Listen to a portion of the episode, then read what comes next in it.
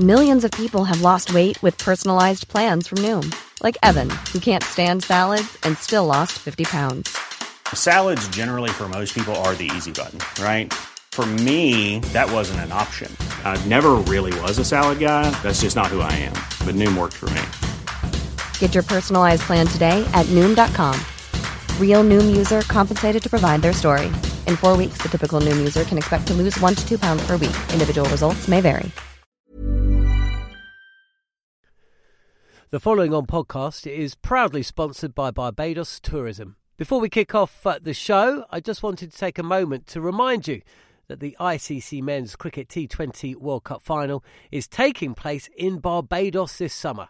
This, by default, gives all of my fellow cricket fanatics the perfect excuse to go and book a holiday to Barbados in June and experience firsthand the euphoric atmosphere at the Kensington Oval, the cricket mecca of the Caribbean. If the cricket alone isn't enough to tempt you, then let me be the one to remind you that a trip to Barbados can also include leisurely strolls along the breathtaking coastline, mouth-watering flavours of the world-class Bajan cuisine, and of course, plenty of rum. Head to visitbarbados.org forward slash cricket today to book the trip of a lifetime to Barbados, the best place to be a cricket fan.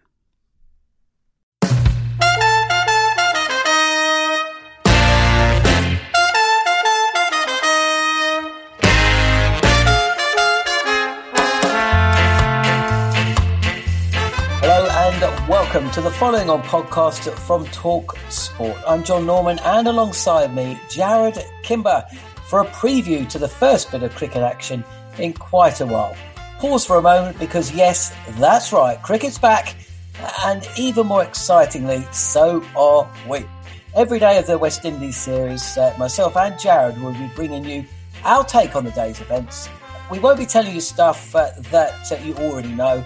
By the time you listen, You'll know the score, you'll know who took the wickets and who scored the runs. So instead of dissecting that, we'll bring you a little light-hearted relief, focusing on the moments that, that made up the day, finding humour in the humdrum, and generally larking around.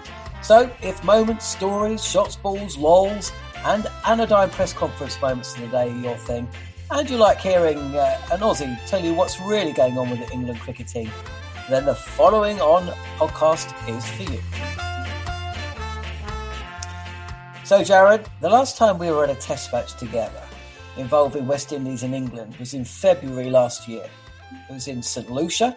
Mark Wood had just bowled uh, ridiculously fast. England had won, but the Windies had taken the series. And we were on the outfield watching Steve Harmison and Darren Gough um, take selfies with the fans. And I, I just looked at you for a minute and I caught you having a little moment of quiet reflection. You know, a guy that grew up in Australia, just as uh, the Great West Indies side was coming to a close, the Caribbean being uh, so famous for watching cricket, and you hadn't just watched a series of cricket; you'd been you'd been paid to work on a series, and it just seemed to me that you were having uh, a moment of quiet reflection, just looking back at a job well done. So, as we approach the start of another series between these two teams, do you feel just as moved? No. Um, I think that was, yeah, it was an incredible moment. I think I texted my mate to say, Isn't it great that people in England are sending me around the world to watch England lose in test matches? Uh, which I may have sent him after the uh, Pretoria test as well. So I think I might have just copied and pasted the message and sent it back to him. Uh, and no, it was an incredible moment. This is, I'm still not overly happy with the fact that we're playing cricket at this time. I think that there are far more important things in the world at the moment than uh, you know, diverting medical resources uh, to uh, spending your money on on things like this. I understand that uh, people need the industry back, and people are desperate for uh, to you know change their boredom, if you will, and you know get excited about things. But I find it hard to get too excited about something that I don't think should be happening. I mean, it's a bit like the you, you watch the NBA players at the moment, and some of them are getting together and saying, is this really the time for a bunch of young black men to parade uh, in an unsafe work environment for the uh, entertainment of the masses? And I kind of feel the same with the West Indians. You know, some of these guys come from islands that have, you know, lower overall population than the death toll in the UK. So, look, I, am I missing cricket? Obviously. Will I watch it and become incredibly nerdy about it and have, you know, strident opinions about it? I mean, undoubtedly, but I don't have that same emotional move because I just feel like we sh- it, this shouldn't be happening. Um, it, it, won't stop me watching it because you know uh, I'll, I'll, it's cricket, and I've been watching far more random events like the Vanuatu crickets and and, and uh, European club cricket. So I'll obviously watch it. But yeah, it, it's a maybe I have a different kind of emotional pull towards it at the moment, which is uh, slightly in the other uh, other way. I mean, that might all be changed when Rahkeem Cornwall takes seven for twelve. Oh yeah, or Roston Chase again. Um, well, look, we're going to be splitting up the, the podcast into sections as we did uh, last year throughout the World Cup and the Ashes. Uh, moment of the day will be uh, where we usually kick things off. In terms of moments and in terms of what you're talking about, um, the Black Lives Matter uh, movement, for want of a better word, over the last few weeks has dominated uh, the narrative. Both teams taking the knee, planning to tomorrow but at the same time trying to separate themselves from the politics of it all. Not too sure uh, how. Good, good uh, luck. yeah, exactly. I suppose that'll be a moment, will it? Or um, do we need a little bit more than just chat and, and, and moments to tackle this kind of situation? It's uh, we need to move on from that and actually affect real change. And that is actually something that the ECB are holding their hands up to in terms of the administrative side of things. It's not just about getting England um, black England players again, and we do have a few, but it's also getting it within the the the, the, the uh, within the business that actually runs cricket in this country. Hmm. Yeah, it's really interesting. I've been having a lot of chats with my wife about this, and and I look. I think it's great that they're going to take a knee and that they're going to wear the um, Black Lives Matter logo. Um, but realistically, uh, for well, the entire time I've lived in England, so what I've been here for 13 years, and I think a lot longer. Uh, these uh, people from the from the Caribbean have been allowed to leave the game, and they haven't been chased, and uh, they've gone to football, and um, a lot of them play basketball as well over in the UK, and uh, athletics and other sorts of sports. Rugby, it, bizarrely. Rugby's been another big movement. So it's ridiculous to me that these people who grew up with you know parents and grandparents absolutely obsessed with cricket have been allowed to move away from the game. And it's uh, it's a real problem with the ECB and I, I think you're right that obviously there needs to be a lot more that can be done. I mean if you were to employ um, a, a, lot of the a lot of the coaches now that that's a really good step. People don't feel I mean I'm going to go on a bit of a tangent here John but mm. if you watch the film Bend It Like Beckham I think you actually get a very good understanding of what it is like to be an alien inside a sporting culture. Uh, when she first goes into the locker room, when she goes into the sort of semi-professional uh, feeling of that, you actually, it's actually, it's quite a saccharine, sweet film, isn't it? But that, those couple of moments, you do realize that she's a real outsider you know, I've talked to um, cricketers who feel that way in the UK um, setup, and, and, we know that that happens. And if there aren't coaches, if there aren't selectors, if there aren't administrators um, that look like them, they feel like they are the other, and and it has to come from that. And on the other side of it, you have the West Indian cricketers who feel like they are co- consistently having to prove themselves. I mean, they've been one of the most innovative cricket cultures on earth and yet still they probably don't get the credit that they deserve. Uh, you know, we, we talk about their sort of raw athleticism quite a lot, but we don't talk about the fact that they revolutionized. Well, Kemar Roach is currently revolutionizing how we bowl to left-handers in Test match cricket in a way that I've never seen before, um, and it's not getting the, the, credit it would if it was another player. For you know, Stuart Broad is not even doing it as much as Kemar Roach. So I think that they, uh, you know, there, there's a lot of ways that we can help the game, but I think symbolism does matter, and it will make it will mean a lot to a lot of people out there to see this, and it, especially because it's both teams. I think it is important. But you're right. I mean, if this is all they ever do, then this won't solve the problems within English cricket, and hopefully this uh, continues the conversation and people continue to move forward. And I think it's a great thing for cricket. So uh, let's go back to the cricket then, because I think one of the most exciting things about a test series is the amount of different stories and narratives that you know are going to is going to come from the series itself. you know, will Mark Wood play ahead of Stuart Broad? Will he bowl faster than Jofra Archer? Or What will that match up between Jofra Archer and some of his former teammates uh, be like? Uh, will England um, um, face a selection conundrum when Joe Denley and Zak Crawley both score hundreds in the first Test match, and Joe Root's got to come in. I mean, there, there's so much going on here. Um, what are the what are the if you could pick out one story from either side, um, which one are you most looking forward to seeing how it plays out? Oh, that's a good one. I, I, think it's for West Indies, it's the bowlers. I don't think, I mean, basically, since Walsh and Ambrose left, I can't think of them ever arriving in a country where they have a better bowling attack, you know, more suited to the conditions. They know the Duke balls because they use them at home. They've got, you know, swing bowlers and skillful bowlers. They have tall bowlers. They've hit the deck guys. They have quicks if they want them. Got an incredible sort of attack that they can bring together um, you know, and we know that their batting is uh, weak. And uh, I mean, a lot of people that maybe if you don't follow West Indies cricket that carefully, you'll remember Shai Hope and Kraigg Brathwaite making those runs at Headingley. If you do follow West Indies uh, cricket quite carefully, you remember that might be the last time they made runs, those two. So it is a, you know, it, they're not going to be able to pin too much of their hopes on the batting, although you do hope that they'll rise up. West Indies have this incredible um, what, what would you say this ability to find an extra gear when they play England.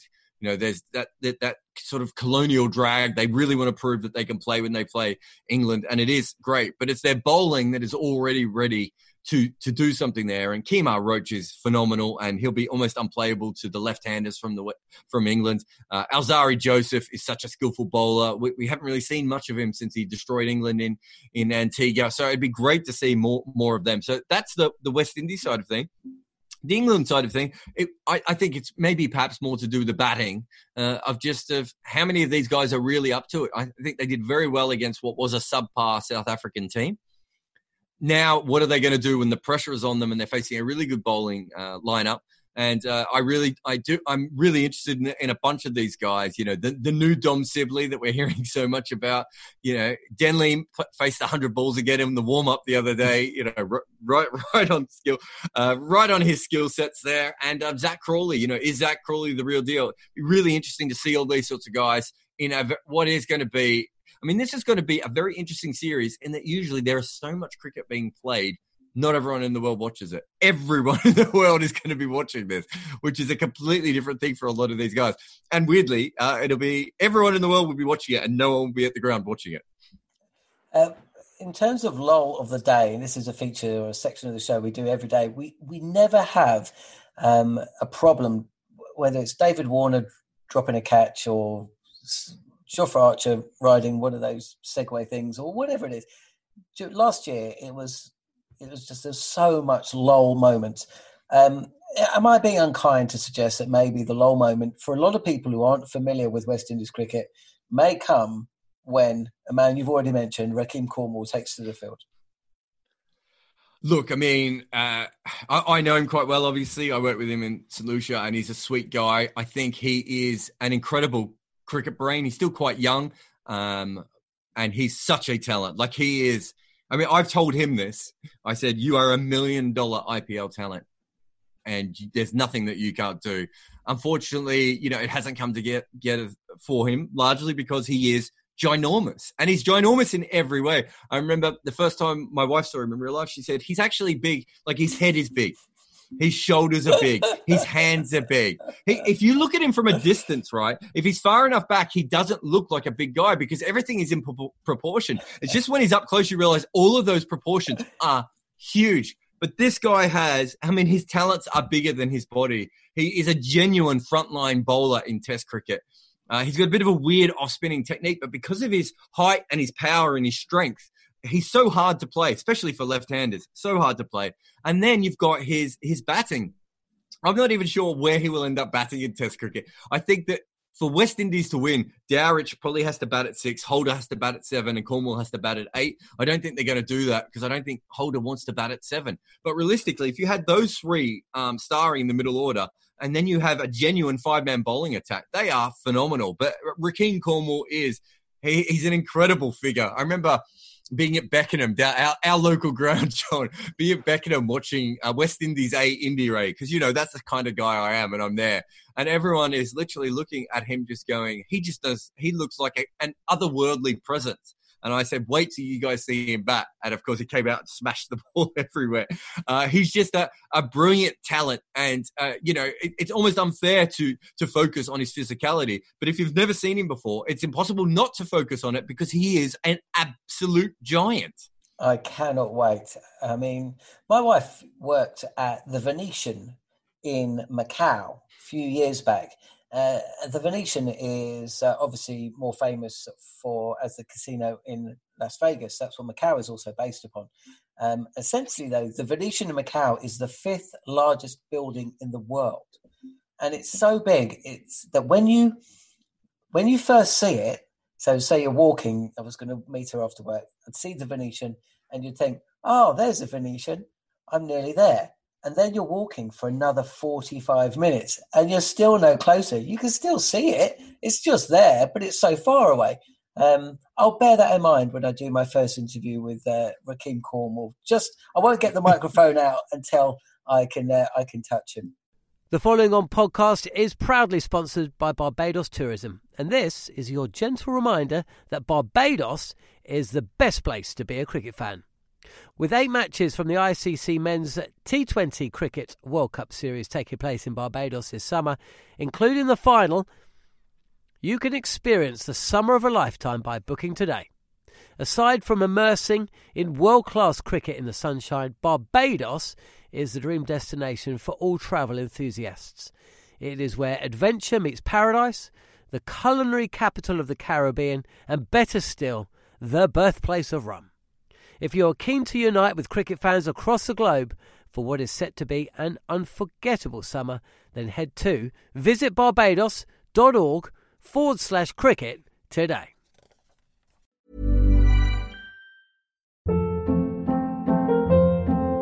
Hold up. What was that? Boring. No flavor. That was as bad as those leftovers you ate all week. Keke Palmer here, and it's time to say hello to something fresh and guilt-free. Hello Fresh. Jazz up dinner with pecan-crusted chicken or garlic butter shrimp scampi. Now that's music to my mouth. Hello Fresh. Let's get this dinner party started. Discover all the delicious possibilities at hellofresh.com. Um, what are we expecting to happen then in this series? Um, I, actually, before I ask you that question, so obviously you've already only, asked me. There's no, there's only been uh, the West Indies played two warm up games and England have played one. In your um, which suit will find getting up to speed the easier, the batsmen or the bowlers, when you consider how little cricket has been played? And do you think that in itself will um, lend itself to where this the result of this series is going to go? I would have thought that had this been a normal cricket series, we would still have a situation where the batsmen would struggle in this series. I can't imagine that the batsmen are going to be any better prepared uh, than than normal. You might find that bowlers struggle in third and fourth spells just because you know those sorts of miles are not in their legs. I wouldn't think they would struggle in their first or second spells though. So if that's the case, we know both teams have quite fragile top orders. Uh, England perhaps showed some great signs in in, West, in South Africa, but I'm still definitely not sold on their top order. West Indies, I'd like I love for them to come back and uh, and and play the way that they did the last time, or certainly they did in Headingley. I'm not sold on them either. So I expect both top orders to struggle a little bit, but both middle orders are actually a little bit stronger. So it will it will be a very interesting side of things.